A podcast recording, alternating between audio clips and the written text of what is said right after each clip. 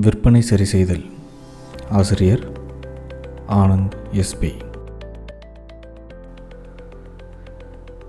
விற்பனை புனல் அமைப்பு சேல்ஸ் ஃபனல் விற்பனை சரி செய்தல் அப்படின்ற இந்த கான்செப்டுக்குள்ளே நம்ம போகிறதுக்கு முன்னாடி சேல்ஸ் ஃபனல் அப்படின்னா என்னங்கிறத பார்த்துடலாம் அடிப்படையான சேல்ஸ் ஃபனல் பற்றி நம்ம தெரிஞ்சுக்கிட்டால் மட்டும்தான் வாடிக்கையாளரை எப்படி நுகர்வோராக மாற்றுறது அப்படிங்கிற விஷயம் நமக்கு தெரியும். இந்த புனல் அமைப்பு தெரிந்து வச்சுருந்தா நாம் நமக்கான சேல்ஸ் ப்ராசஸை நாமளே உருவாக்க முடியும். எப்படி மார்க்கெட்டிங்க்கு மார்க்கெட்டிங் பிளான் ரொம்ப முக்கியமோ அதே மாதிரி விற்பனையை சரியாக பண்ணுறதுக்கு சேல்ஸ் ப்ராசஸ் ரொம்ப முக்கியம். ஒரு விற்பனை எப்படி தொடங்கணும் எப்படி முடியணும் அப்படின்றதுக்கு உங்கள் நிறுவனத்திற்கான ஸ்பெசிஃபிக்கான சேல்ஸ் ப்ராசஸ் தயாரித்து வச்சுருக்கணும். மிகப்பெரிய நிறுவனங்கள் அமைப்பு முறை அதாவது சிஸ்டம் அப்படின்றத நம்பி தான் செயல்படும். அதை தான் சொல்லுவாங்க பீப்புள் ஃபெயில் சிஸ்டம் ஒர்க்ஸ் அப்படின்னு. அப்படி ஒரு சரியான தரமான சிஸ்டத்தை நாமளும் உருவாக்கணும்னா நாமளும் ஒரு பெரிய நிறுவனம் மாதிரி இயங்கணும் அப்படின்னா நம்ம நிறுவனத்தில் நடக்கிற எல்லா செயல்பாடுகளையும் அது அதுக்குன்னு தனித்தனியான ப்ராசஸ் வச்சுருக்கணும். அப்படி எல்லாத்துக்கும் தனித்தனியாக ப்ராசஸாக வச்சுருந்தா உங்கள் நிறுவனம் வேகமாக பெரிய நிறுவனமாக மாறும். இந்த விற்பனை புனலில் ஏழு வகையான படிநிலைகள் இருக்குது அது என்னலாம் அப்படின்றத சுருக்கமாக பார்க்கலாம். முதலாவதாக விழிப்புணர்வு.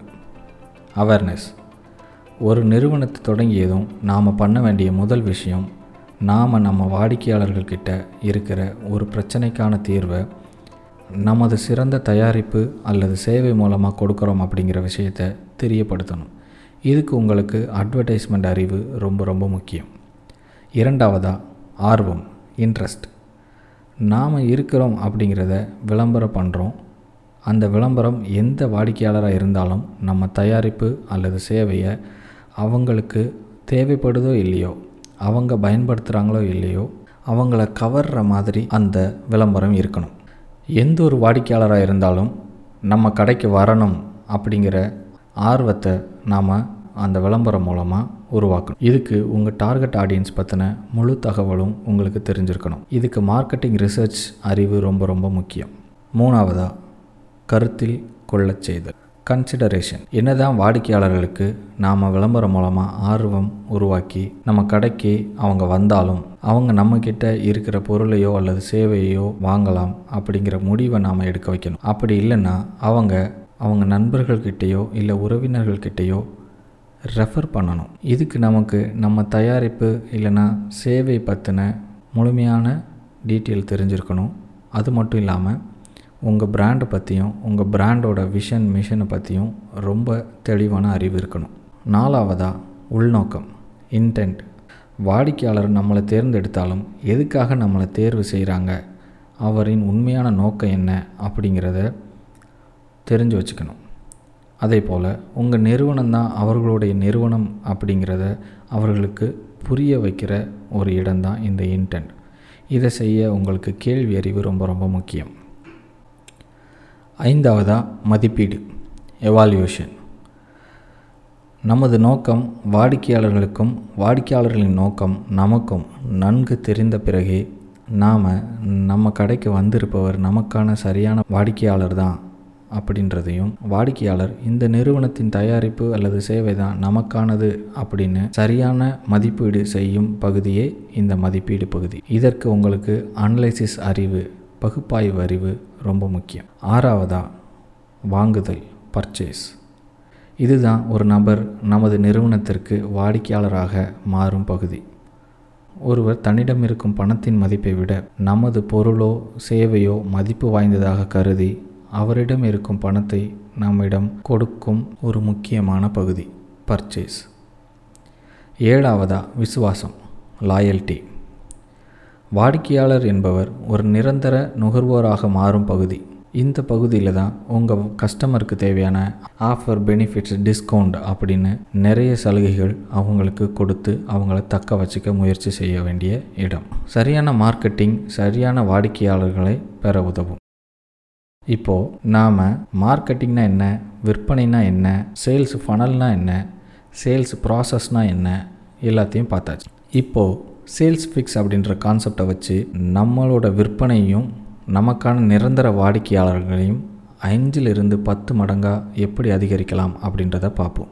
பொதுவாக பாரம்பரியமான தொழில் பண்ணுற எல்லோரும் வாடிக்கையாளர்களை தக்க வைக்கிறதுக்கு சில விஷயம் பண்ணுவாங்க.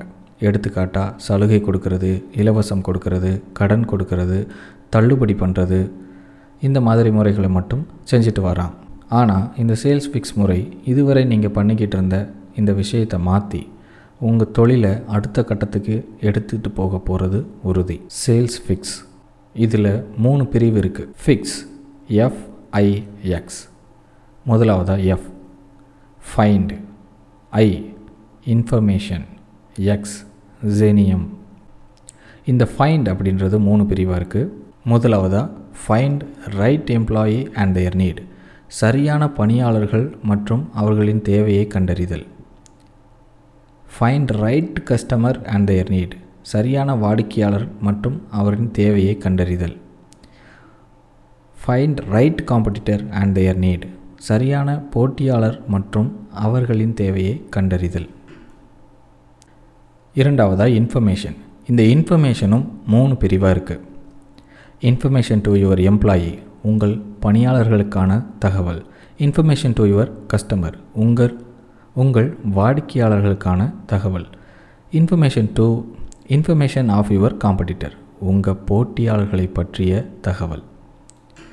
மூணாவதாக ஜெனியம் இந்த ஜெனியமும் மூன்று பிரிவாக இருக்குது ஜெனியம் டு யுவர் எம்ப்ளாயி உங்கள் பணியாளர்களுக்கான பரிசு. ஜெனியம் டு யுவர் கஸ்டமர் உங்கள் வாடிக்கையாளர்களுக்கான பரிசு. ஜெனியம் டு யுவர் காம்படிட்டர் உங்கள் போட்டியாளர்களுக்கான பரிசு. சேல்ஸ் ஃபிக்ஸ் அப்படின்ற இந்த கான்செப்ட் இந்த அடிப்படையை வச்சு தான் உங்கள் விற்பனையில் இருக்கிற சில பிரச்சனைகளை நாம் சரி செய்ய போகிறோம் முதலாவதாக சரியான பணியாளர் மற்றும் அவர்களின் தேவையை கண்டறிதல். உங்கள் நிறுவனத்துக்குன்னு தனி இலக்கு வச்சுருப்பீங்க.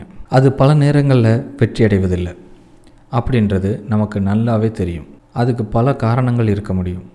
ஆனால் இந்த பின்வரும் இரண்டு கேள்விகளுக்கு உங்களிடம் சரியான பதில் இருந்தாலே உங்கள் விற்பனை இலக்கை ஐம்பது சதவீதம் முடிச்சிடலாம். முதலாவது கேள்வி இலக்குகளை கொடுக்கும் பொழுது அது சரியான பணியாளரிடம் கொடுக்கப்பட்டதா?